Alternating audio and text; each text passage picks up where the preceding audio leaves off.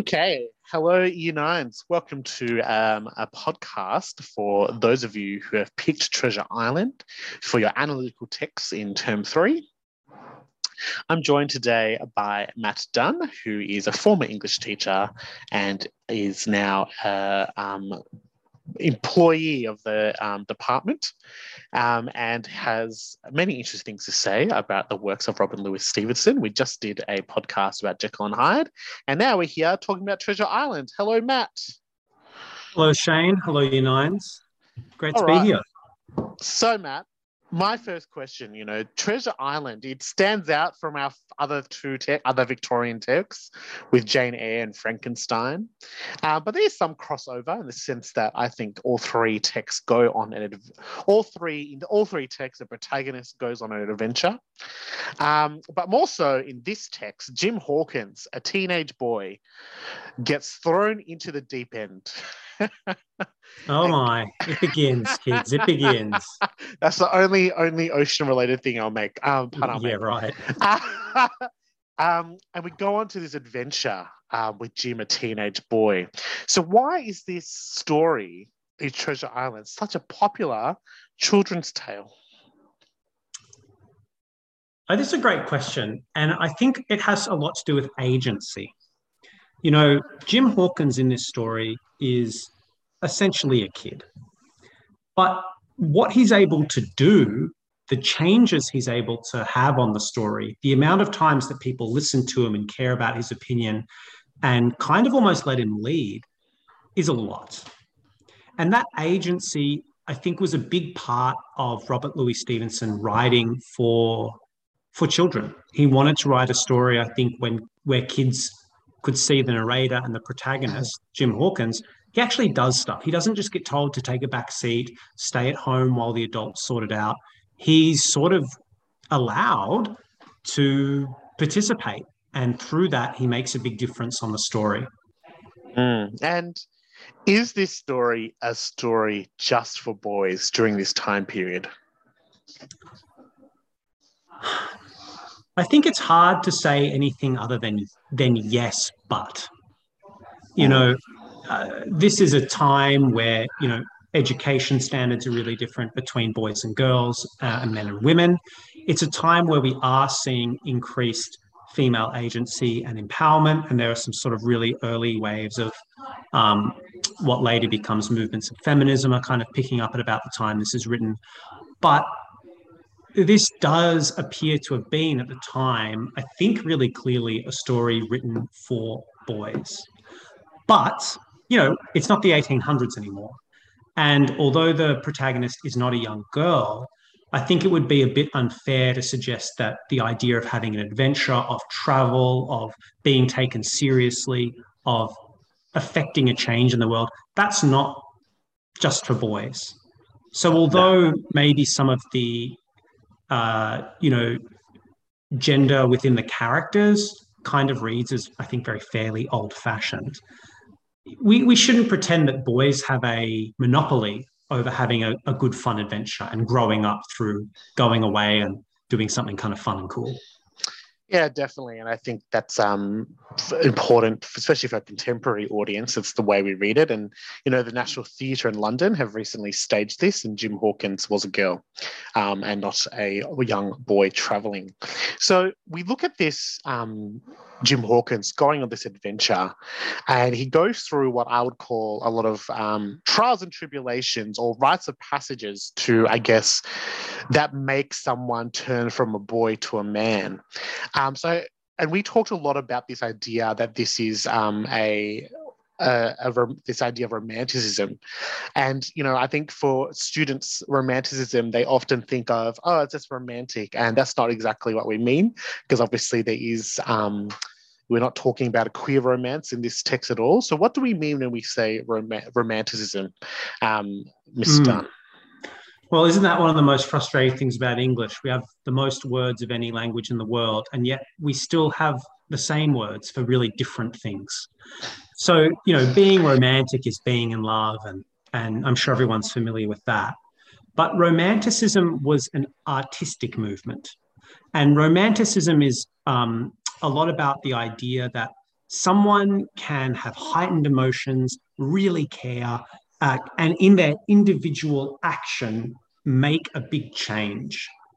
And another way of thinking of romanticism, this is a little bit simplistic, but it'll help you a lot if you're a bit confused. It's like having rose colored glasses.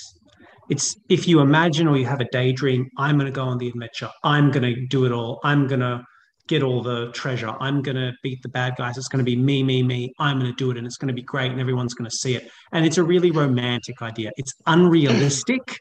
It's really about you or an individual kind of doing it all. And um, that's really different from love, isn't it? You know, it's kind of frustrating that these things are so similar in terms of words, but are actually really different in terms of meaning. And in in Treasure Island, we see it. You know, Jim Hawkins. Like let's let's be really blunt about it. I mean, he's he's what fourteen or fifteen, something like this. In what world does a fourteen or fifteen year old take on a bunch of pirates outnumbered in a place he's never been? Um, and they're bloodthirsty, they're merciless. They'll do everything from put a hit on someone to, you know, commit awful mutiny. And, and yet he comes out the victor without really hurting or killing anyone and rich. I mean, it's it's such a romantic story because of how overemphasized, you know, this kind of individual rise to glory kind of is. Yeah, and I, I think you know, I was going to say, um, Spider Man is obviously the most current iteration of going on adventure and succeeding as a young teenage boy um, with superpowers. no, but you know, it's it's not that different from like you know like Hunger Games and um, God, what was the other one that was like the Hunger Games, but but more religious, Divergent. It's like, I mean, you can see those as really romantic things yeah. where young people are given a type of a um, opportunity they would never have and kind of rise to the top and take on the whole of society and win not just the competition but the world. And it's a great story, but it's really romantic. And you know, I think there's a real purpose to that as well. You know, we're thinking about um, Britain at this time period, and colon, you know, the great empire and colonialism. That really it is a, you know, if you're going to travel the world, bad things can't happen to you. And if we think about it as a children's story, um, I think Stevenson is really encouraging and putting forth that um, young women and men should go and adventure to go through these. It's the only way to become a man is to go through these trial and tribulations, and perhaps the only way to experience them, experience these, is not within our country, but to go on adventure and to seek adventure, so that you can experience sort of um, maybe not pirates and being on a ship and things like that, but there are definitely rites of passages that happen to Jim, know, such as grieving um, and having to make big moral decisions about what is right and wrong. Um, that that it can only happen if you put yourself outside of your comfort zone um, and travel. Um, and I think really that is the heart of Treasure Island here. Definitely, and I think Treasure Island is a, is a, it's a really looking at it, you know, in um, 2022, it's a really bizarre situation because Robert Louis Stevenson had a really had a really uneasy relationship with the British Empire. You know, we'll probably talk towards the end of this podcast about his relationship to kind of islands and the sea. And he really became despondent, upset, and critical of what England was doing um, in some of its colonies. He saw it as kind of evil and um, a tragedy. So when you look at Treasure Island, it's not a story that's like go support the colonial empire, go take on, you know, the unwashed hordes of, of Africa or Asia and win us territory. It's not that clear. But in it is this really pervasive idea that colonialism needed, which was if you want to become a man, go overseas, you know, and that was kind of this myth that was really pervasive and exciting at the time in England that if you really want to grow up, take a gun, go sign up for the military, go sign up for you know the imperial police, and go overseas. And you'll be put to the test. You'll have all those experiences that you alluded to, Shane, and you'll come back, and people will look at you and they'll think, "What a man! You know, what a grown up." This is someone we can respect. This is someone who has a place in our society. And I think it's really hard to overemphasize how seductive that can be how much the idea that if you just go and do this one thing, suddenly you've got a new place in society and all that kind of adulthood that maybe looks attractive, all that, you know, power and agency that adults can appear to have to young people, you can have it too. And that is so, although this isn't a story about colonialism directly, you can see that myth of going overseas to become a member of society. You can see that in here, um, even though I don't think Stevenson is sort of writing about it very mm. meaningfully or accurately. It is it is just there and you know, and I think we still, to a degree, you know, um, Matt and I, we both went to um, the University of Melbourne, um, and you, you you can see that the idea of going overseas is part of that rite of passage of being at uni, and that's how you get to know more, and that's when what people want to talk about. So, you know, I think that that notion of having to travel overseas to kind of get experience isn't a dead concept or philosophy um, in contemporary society. Maybe not in COVID society, but um, even pre COVID, this idea that finding yourself lies somewhere in the depths of the world. And I think, um, I think this narrative um, is part of that um, sort of agenda there. Um, and I should say, I mean, there is, you know, we don't want to be cynical. There is some truth no, no. to that. You know, as you pointed out, this adventure forces Jim to grow and learn, and, and it's not easy. It's not pleasant, but it is meaningful and, and it does i think you know some of the modern things about travel you know you, you travel to sort of push yourself a little bit out of your comfort zone and to see how everyone else lives and what that means you know that's about perspective and about growth yeah. So, you know, we talked about um, perhaps there's not so explicitly about, you know, um, Yay the Empire. What are, what do we think Stevenson is concerned, like what are you know, into to use um, Nine English terminology, what are the big ideas and issues that are within the text that the students should be looking out for when trying to find quotes and trying to unpack it for themselves? I think um, there's probably two or three that really jump out to me. And one that maybe not everyone would agree with is I think a lot of the book is learning how to navigate other people. You know, this is an adventure, not a solo adventure. It's an adventure where Jim learns somebody he is really taken with, who seems really lovely and trustworthy, is actually a villain and, and the nastiest villain of all. There's a really big amount of learning that comes from that, that betrayal and there's also a big learning in terms of you know who do you trust and what does it what does it mean to kind of put yourself in other people's hands and, and need to trust other people as well to get through something. So i think a, a component of the story a component of that coming of age and growing up is the way that jim eventually starts relating to people around him through you know those good and bad experiences with other people I think another really big idea in this story is the idea that growth happens when you're away from home. It's a really black and white, you know, kind of view that Stevenson's put in this story. That if you want to grow up, if you really want to become, you know, a more capable version of who you are, you've got to leave your house. You've got to go out and do something and do something hard. I understand that he actually was quite intentional about that. I saw something that he'd written about this book, which was he was hoping that it would just inspire all these kids, you know, to think about, you know, things like adventure and, and buccaneering. And it's worth re- reminding everyone, like, this isn't a story about people at the time. You know, this kind of era of piracy wasn't, you know, it was kind of done by mm. the time that Robbie Louis Stevenson was writing this. So it's really, it's not, you know, a documentary. He's trying to get people excited about the idea of leaving home and going on some grand, you know, adventure. And he doesn't lie to people. You know, he, he says that it's going to be hard and it's going to be tough sometimes, but that's how you become more capable. Yeah, and I think I think one of the interesting things to me is the character of Long John Silver as well. That yeah, you know, who is presenting to Jim a lot of, I guess, moral conflicts and ethical conflicts.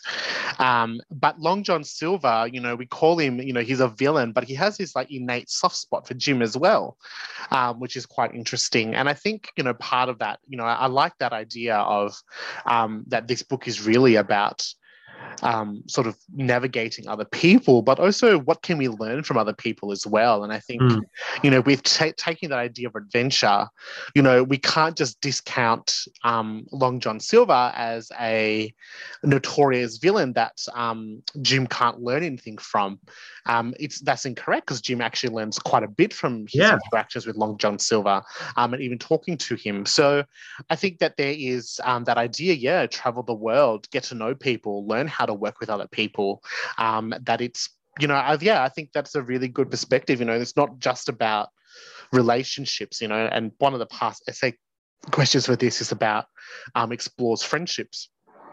And really, mm. to answer that question really well, is that this it's about friendship gets formed through shared experiences and learning from each other and respect. And I think Jim goes on that sort of adventure with all those people. And I think, you know, that idea that he is quite naive at the beginning and he doesn't have a formal education. And I think that's really important that that stands out to us because some students here would have watched Treasure Planet and that Jim Hawkins is quite is learned, right?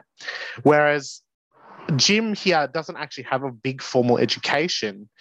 And I think part of the agenda, Stevenson maybe even hinting that you could probably learn a lot from being in the world rather than that idea of, I guess, um, education in their sense during that time. Yeah, absolutely. I think you said a lot of good things there. And I think the idea that, you know, something unpleasant is actually a form of growth you know, there's so many examples of that in this story from the relationship with um, Long John Silver, just the idea of getting on a boat and going halfway across the world to the to the initial scuffle between the pirates at the inn and how that just sort of blows open this whole world that Jim didn't know about at all. I mean, that kind of fight, I mean, it's stressful and unusual, but it, it expands the world. Yeah, exactly. And it's a very fun scene in Muppets Treasure Island. I highly recommend the Muppets interpretation of this. Not accurate. Yeah, but... honestly, I feel it's the better one. it's better than Treasure um, Planet, I think. Um, it's, a, it's a delightful movie all around. Unconditionally recommended to all. um, but definitely do not write about Miss Piggy in your essays, please. Um, is there anything else that we want to cover for the year nines? Because I think we've given them a, a, good starting point to sort of discover more of the text. Um, are there any last words you want to say, Matt, about this book? I think that the only other things that I've been thinking about are Robert Louis Stevenson was quite an unwell person. He had a, a few childhood illnesses. And towards the end of his life, he only lived to be, I think, 50 or 55 he actually ended up living in Samoa for the last, you know, five or 10 years of his life. And you can see in this book that he has this real love of the ocean and of islands and of the tropics. And it's interesting to see how that played out. Um, if you're ever in Samoa, you can actually walk to the cabin where he lived his last few years. And he seemed to have a real, genuine, and rare love of, of the people of Samoa. He didn't want them to change or you know, become more British or anything like that, which were quite popular ideas at the time. So in a way, you know, for Robbie Louis Stevenson, this is a really genuine book. I mean, I think he really believes in adventure. He really believes in, you know, the beauty of these spaces and um, the enjoyment that you can get and how it can make you feel giddy and energized and childlike.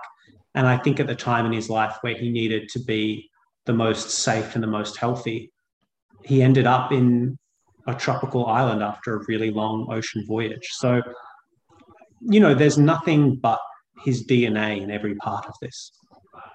Yeah, thanks, Beth. It's a really beautiful end to sort of unpacking this work. So, you know, it's hopefully this has been a um, insightful podcast for you, um, and that it sends you on a journey to discover um, more about the text and to start mining for those quotes for evidence of the things that we said, and for you to also apply your own lens to sort of looking at what this text is about. All right. Thanks, Matt. No worries, Shane.